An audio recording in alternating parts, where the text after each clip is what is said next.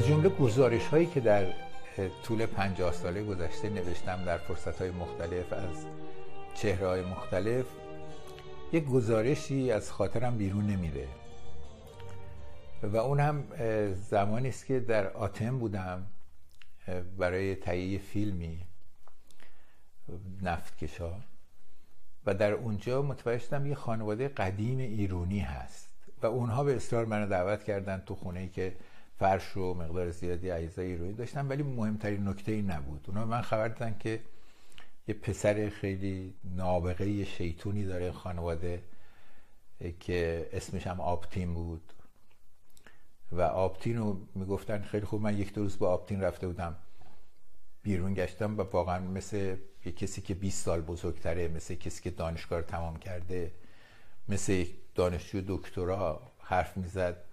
و بلد بود. چند تا زبان می‌دونست غیر از یونانی، ترکی، انگلیسی، فرانسه و فارسی رو به راحتی و روانی به بی غلط حرف می‌زد.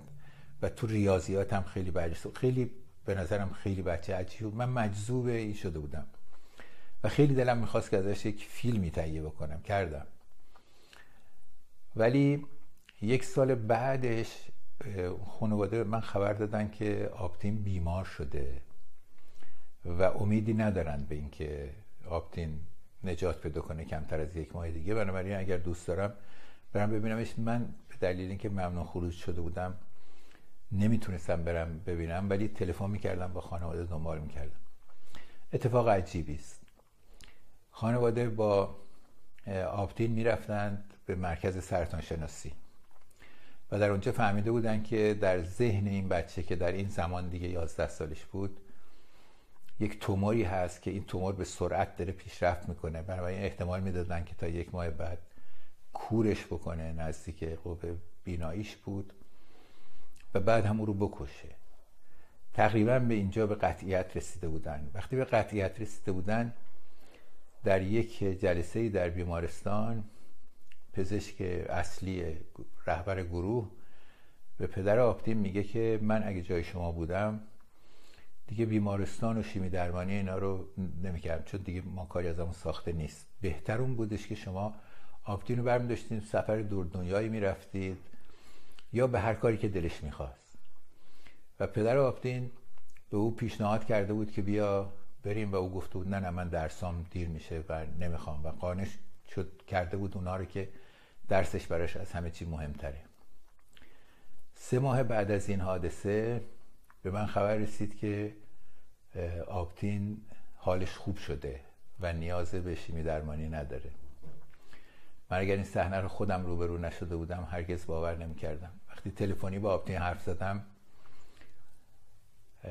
ازش پرسیدم که حالت خوب شد چون قرار بود بره امریکا دیگه.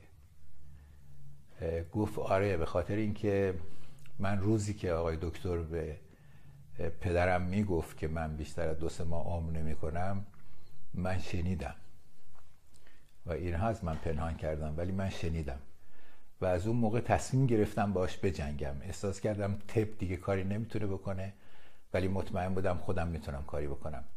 شبها می‌رفتم تو اتاق و خودم رو می‌زدم به خواب ولی واقعش این هستش که اون تومور رو در عالم خیار از سر خودم بیرون میوردم به روم قرار می‌دادم و با این هفتیرای الکترونیک میزدمش.